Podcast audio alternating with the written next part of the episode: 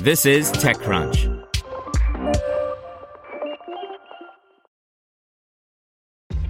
This episode is brought to you by ShipStation.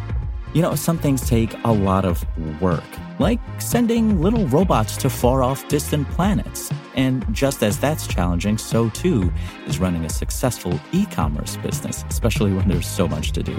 So I want to introduce you all to ShipStation. Now, I love using ShipStation because of its easy to use dashboard, which makes managing orders and printing labels a breeze and super smooth. Oh, and the customer service is just out of this world. It's exactly what you need to help grow your business. Sign up for your free 60-day trial at shipstation.com slash technews. That's shipstation.com slash Brought to you by Acquia, the trusted platform for open digital experiences. Acquia is made for Drupal and it powers websites, applications, and online experiences for some of the world's largest brands. Build, design, and run digital experiences quickly and easily at acquia.com. That's A C Q U I A.com. Nielsen explains how COVID 19 could impact media usage across the U.S. by Sarah Perez. With U.S. consumers asked to refrain from social gatherings and shelter in place at home due to COVID 19, media consumption is prepared to boom. Based on Nielsen data from prior major crises in recent U.S. history that forced consumers to stay home, total TV usage increased by nearly 60%. We're not there yet, but consumption is starting to climb in the most impacted markets, the firm found. For example, Nielsen saw a 22% increase in total TV usage in the Seattle Tacoma metro last Wednesday compared with a week ago. New York and LA are already seeing usage that's up by 8% during the same time. And for some demographics, usage is much higher. Seattle teens home from school notched a 104% increase over this period, Nielsen found. Total TV usage, to be clear, includes watching traditional live TV, DVR recordings, video on demand, and streaming services or other content through any TV set, game console, or connected device. But there's potential for TV usage to grow even further. During a crisis, TV viewing booms as consumers ramp up media consumption to stay informed as well as to kill time. Nielsen's not officially forecasting the COVID 19 pandemic will increase TV viewing to levels associated with historical crises, but it does note that U.S. consumers have traditionally turned to the TV during troubling times.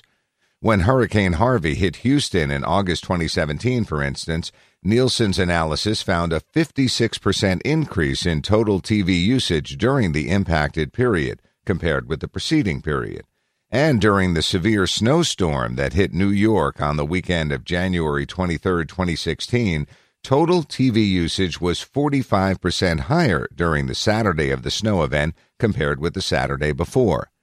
These, of course, were isolated events of a limited duration. The COVID 19 crisis is different because it doesn't just affect one region, nor will it be over within a few days or weeks. During these events, Nielsen said consumers stuck at home were tuning into feature films, news, and general programming. Streaming, in particular, jumped by 61% during these periods. The larger impact from COVID 19 could be from the newly remote U.S. workforce. Prior Nielsen data suggests that employees who work remotely Monday through Friday watch over three more hours per week of traditional TV compared with non remote workers at 25 hours 2 minutes versus 21 hours 56 minutes, respectively. These changes to media consumption related to the COVID 19 crisis come at a time when the U.S. is already an at historical high for media consumption. Before the pandemic, U.S. consumers were already just shy of 12 hours each day with media platforms and three fourths of U.S. consumers are broadening their media options with streaming subscriptions and TV connected devices. Trends elsewhere in the world indicate COVID 19 will send users to stream even more. In Italy and Spain, for example, first time installs of Netflix's app were up 57% and 34% respectively, according to Sensor Tower data. In addition, live streaming across YouTube, Twitch, Facebook, and Mixer grew by more than 66% in Italy between the first week of February and this past week, according to Stream Elements, and viewers were watching nearly double the number of channels. But brands looking to capitalize on the stuck at home audience may not find that their messages resonate or produce the actions they desire. That's because brands are looking to increase sales for products and services, and many consumers won't now risk leaving their home to spend. Want to learn how you can make smarter decisions with your money? Well, I've got the podcast for you. I'm Sean Pyles, and I host NerdWallet's Smart Money Podcast. Our show features our team of nerds, personal finance experts in credit cards, banking, investing, and more. And they'll help you make the most of your money while cutting through the clutter and misinformation in today's world of personal finance. You'll get clarity on strategies to help you build your wealth, invest wisely, shop for financial products, and plan for major life events. Listen to NerdWallet's Smart Money Podcast wherever you get your podcasts.